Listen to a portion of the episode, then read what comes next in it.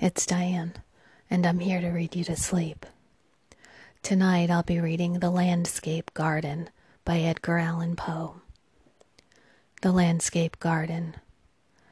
The garden, like a fair lady, was cut that lay as if she slumbered in delight, and to the open skies her eyes did shut the azure fields of heavens were assembled right in a large round set with flowers of light, the flowers deluce and the round sparks of dew that hung upon their azure leaves did show like twinkling stars that sparkle in the evening blue.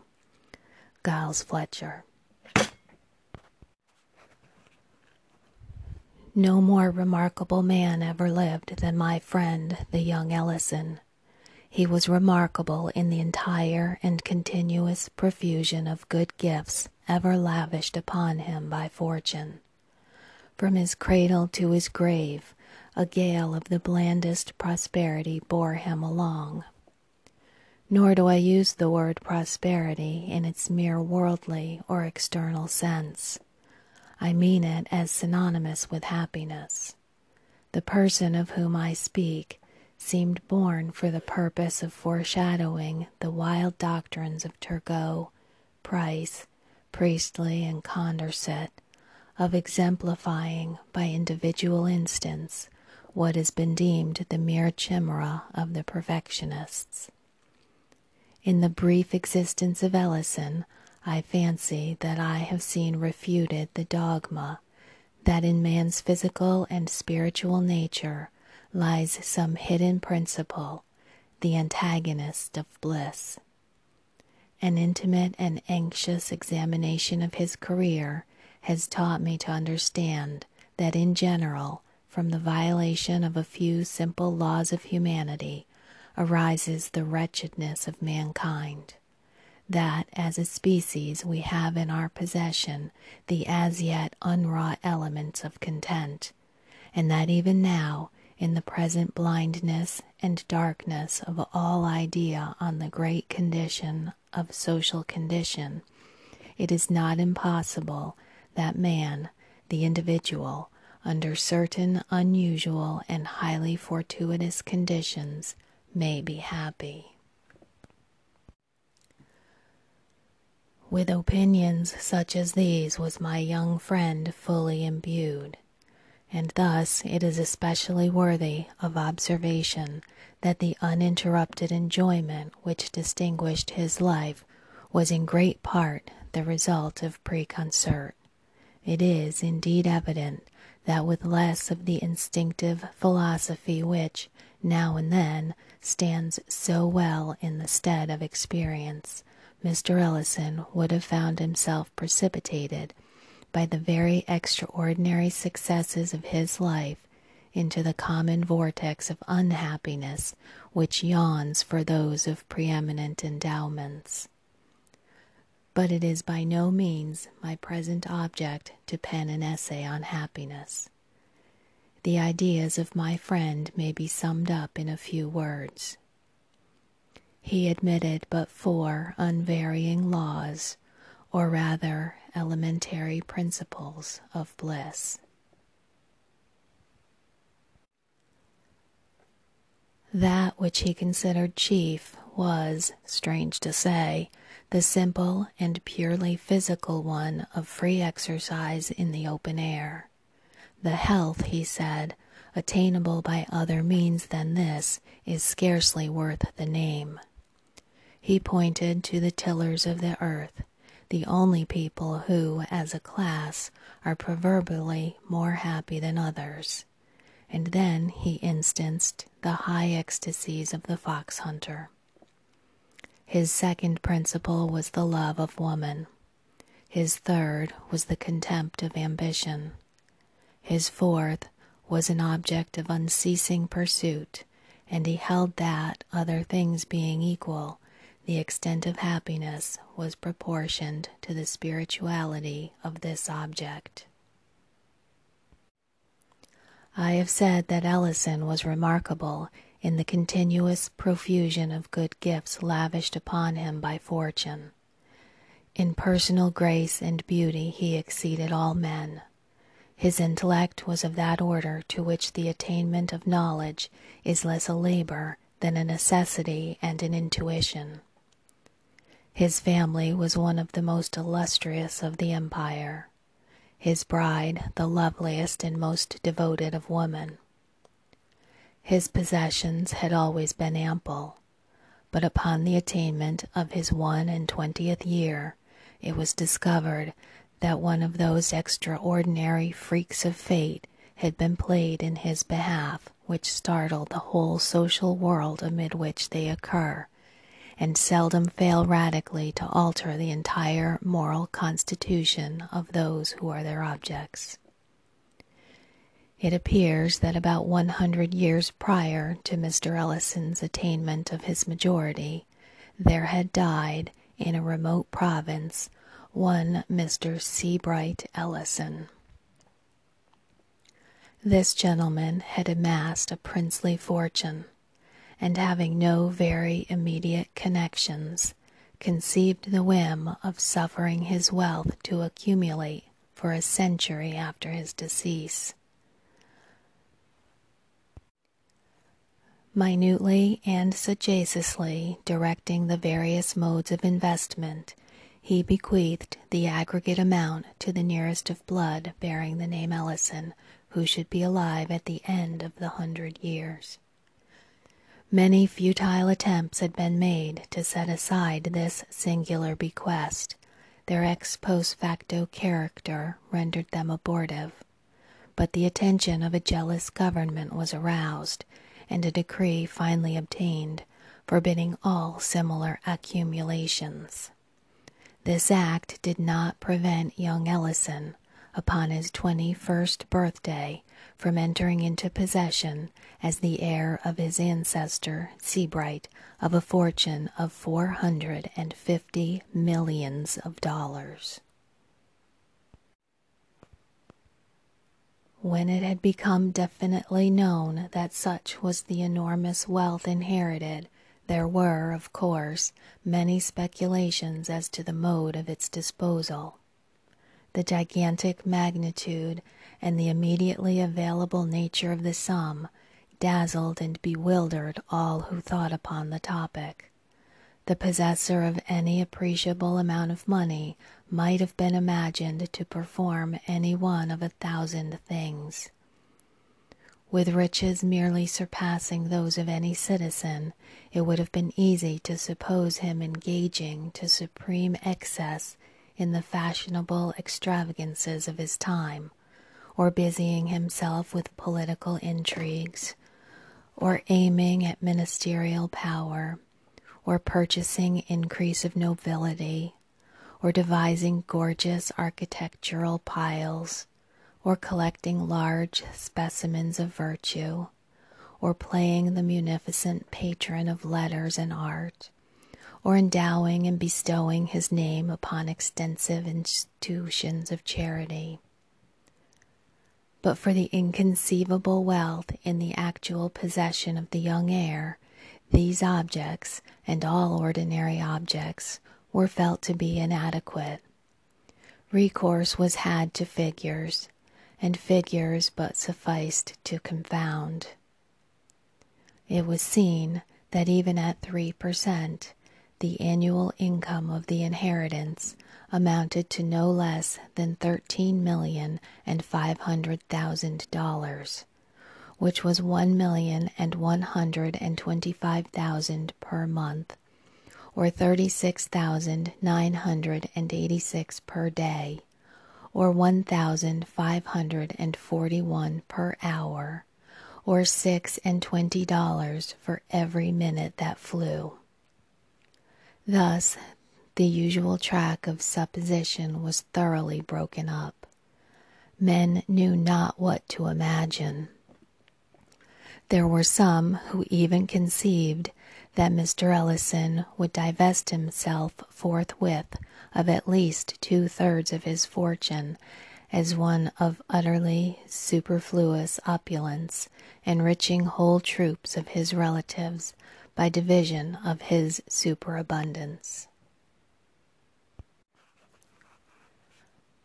I was not surprised, however, to perceive that he had long made up his mind upon a topic which had occasioned so much of discussion to his friends. Nor was I greatly astonished at the nature of his decision. In the wildest and noblest sense he was a poet. He comprehended, moreover, the true character, the august aims, the supreme majesty and dignity of the poetic sentiment. The proper gratification of the sentiment he instinctively felt to lie in the creation of novel forms of beauty. Some peculiarities, either in his early education or in the nature of his intellect, had tinged with what is termed materialism the whole cast of his ethical speculations and it was this bias, perhaps, which imperceptibly led him to perceive that the most advantageous, if not the sole legitimate field for the exercise of the poetic sentiment, was to be found in the creation of novel moods of purely physical loveliness. Thus it happened that he became neither musician nor poet, if we use this latter term in its everyday acceptation. Or it might have been that he became neither the one nor the other, in pursuance of an idea of his which I have already mentioned the idea that in the contempt of ambition lay one of the essential principles of happiness on earth. It is not, indeed, possible that while a high order of genius is necessarily ambitious, the highest is invariably above that which is termed ambition.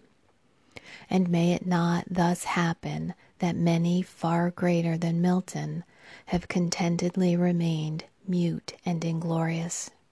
I believe the world has never yet seen and that unless through some series of accidents goading the noblest order of mind into distasteful exertion, the world will never behold that full extent of triumphant execution in the richer productions of art of which the human nature is absolutely capable.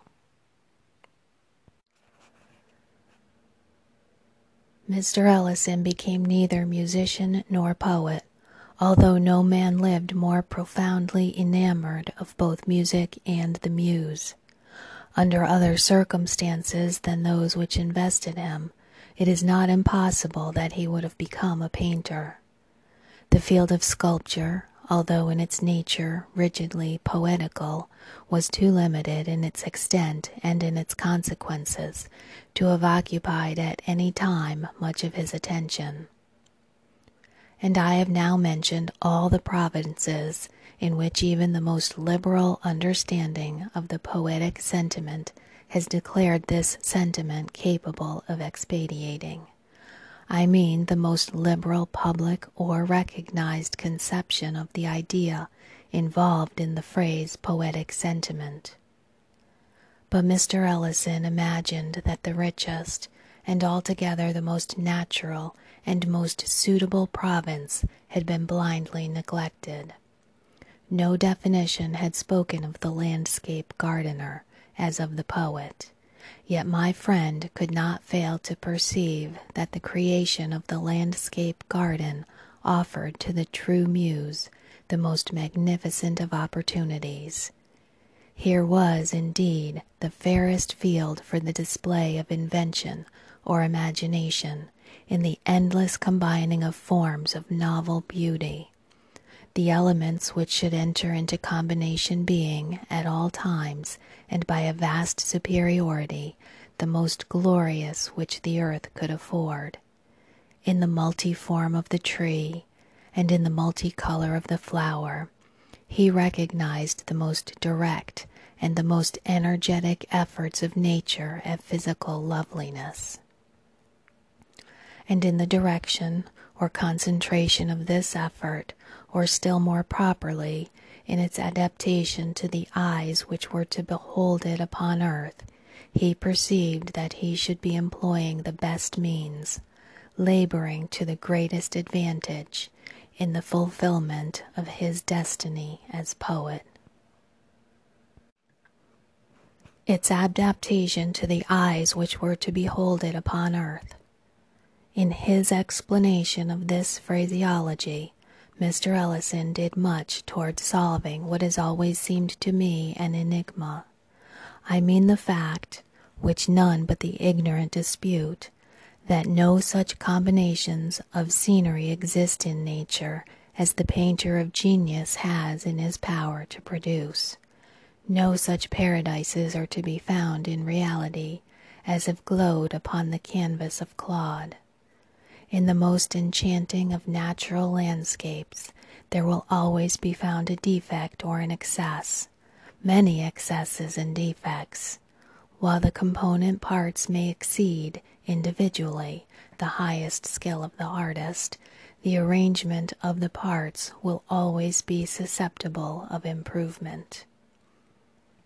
In short, no position can be attained from which the artistical eye, looking steadily, will not find matter of offense in what is technically termed the composition of a natural landscape. And yet, how unintelligible is this! In all other matters, we are justly instructed to regard nature as supreme. With her details, we shrink from competition. Who shall presume to imitate the colors of the tulip, or to improve the proportions of the lily of the valley? The criticism which says of sculpture or of portraiture that nature is to be exalted rather than imitated is in error. No pictorial or sculptural combinations of points of human loveliness do more than approach the living and breathing human beauty as it gladdens our daily path. Byron, who often erred, erred not in saying, I've seen more living beauty, ripe and real, than all the nonsense of their stone ideal. In landscape alone is the principle of the critic true, and having felt its truth here, it is but the headlong spirit of generalization which has induced him to pronounce it true throughout all the domains of art. Having, I say, felt its truth here, for the feeling is no affectation or chimera the mathematics afford no more absolute demonstrations than the sentiment of his art yields to the artist. He not only believes, but positively knows that such and such apparently arbitrary arrangements of matter or form constitute, and alone constitute, the true beauty. Yet his reasons have not yet been matured into expression it remains for a more profound analysis than the world has yet seen fully to investigate and express them. Nevertheless, he is confirmed in his instinctive opinions by the concurrence of all his compeers. Let a composition be defective, let an emendation be wrought in its mere arrangement of form.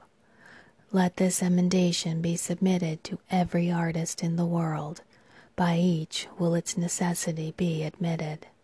And even far more than this, in remedy of the defective composition, each insulated member of the fraternity will suggest the identical emendation. I repeat that in landscape arrangements, or collocations alone is the physical nature susceptible of exaltation, and that, therefore, her susceptibility of improvement at this one point was a mystery which hitherto I had been unable to solve. It was Mr. Ellison who first suggested the idea that what we regarded as improvement or exaltation of the natural beauty was really such as respected only the mortal or human point of view. That each alteration or disturbance of the primitive scenery might possibly affect a blemish in the picture, if we could suppose this picture viewed at large from some remote point in the heavens.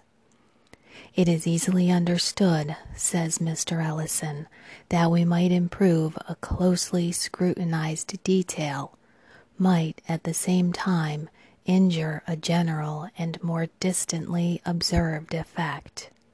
He spoke upon this topic with warmth, regarding not so much immediate or obvious importance, which is little, as the character of the conclusions to which it might lead, or of the collateral propositions which it might serve to corroborate or sustain. There might be a class of beings, human once, but now to humanity invisible, for whose scrutiny and for whose refined appreciation of the beautiful, more especially than for our own, had been set in order by God the great landscape garden of the whole earth. In the course of our discussion, my young friend took occasion to quote some passages from a writer who has been supposed to have well treated this theme.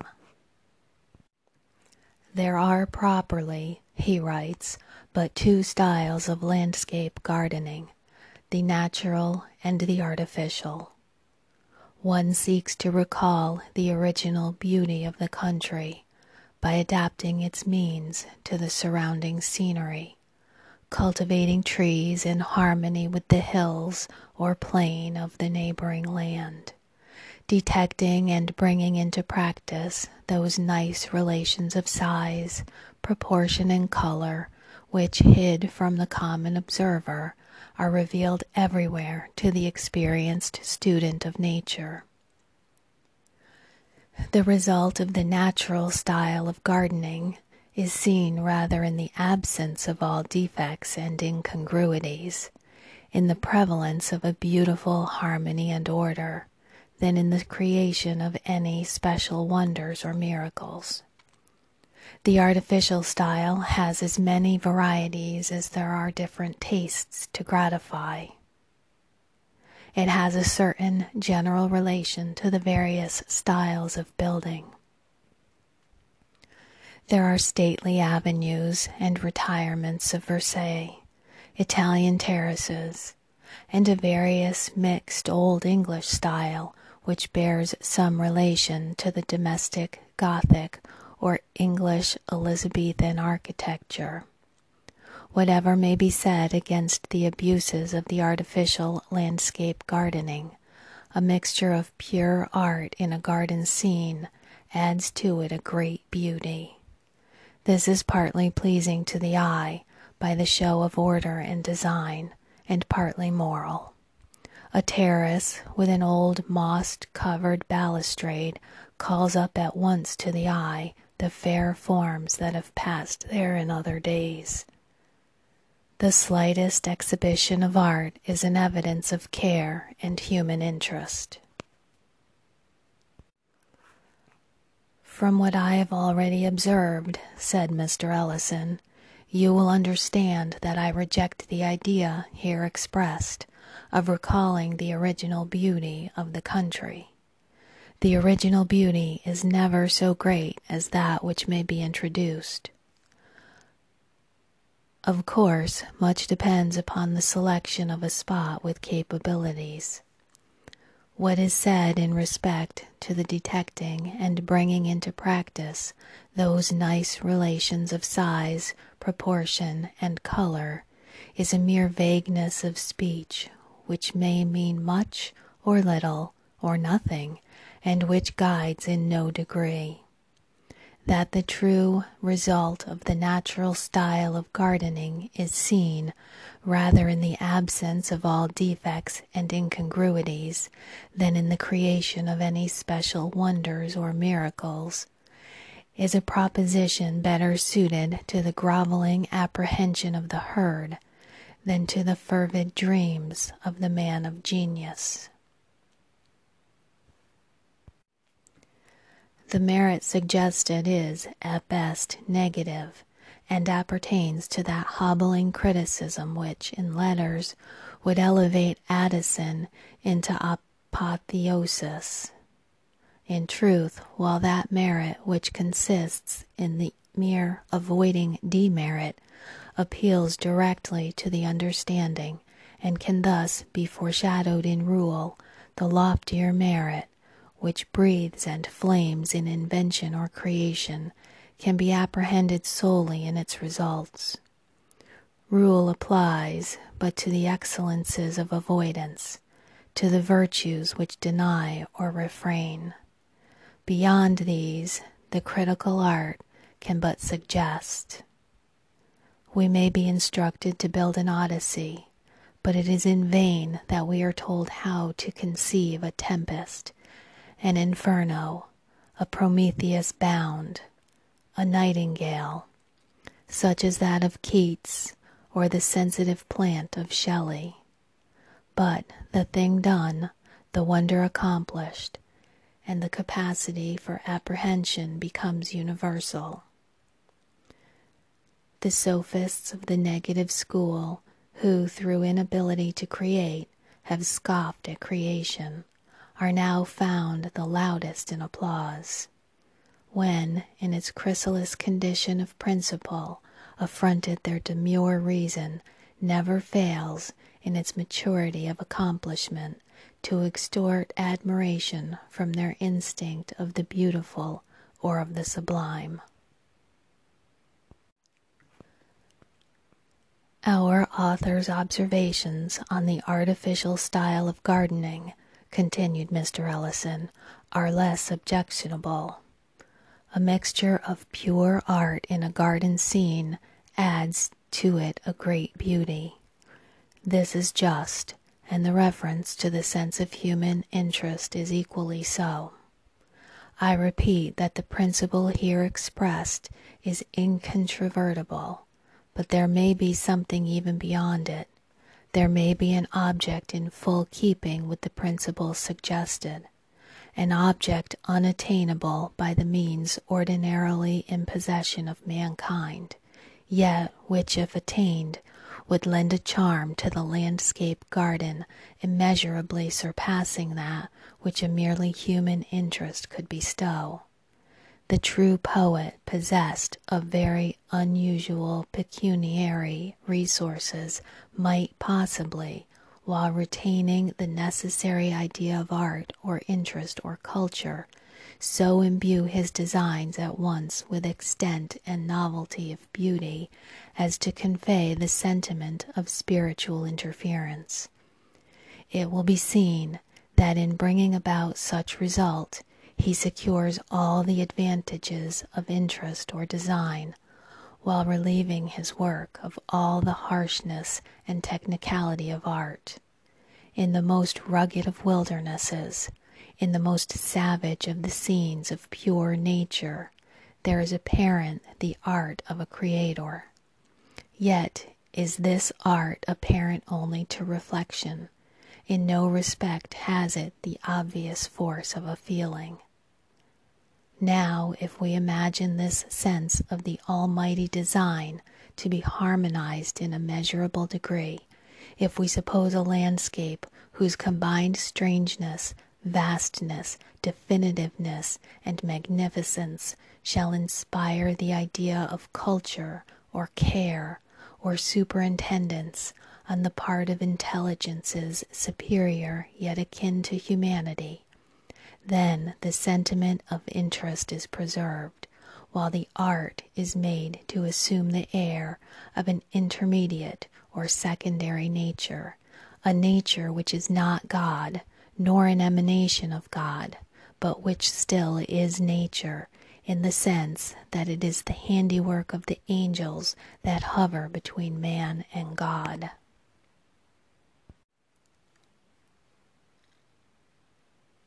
It was in devoting his gigantic wealth to the practical embodiment of a vision such as this, in the free exercise in the open air, which resulted from personal direction of his plans in the continuous and unceasing object which these plans afforded, in the high spirituality of the object itself, in the contempt of ambition which it enabled him more to feel than to affect, and, lastly, it was in the companionship and sympathy of a devoted wife that Ellison thought to find, and found, an exemption from the ordinary cares of humanity, with a far greater amount of positive happiness than ever glowed in the rapt daydreams of De Stael.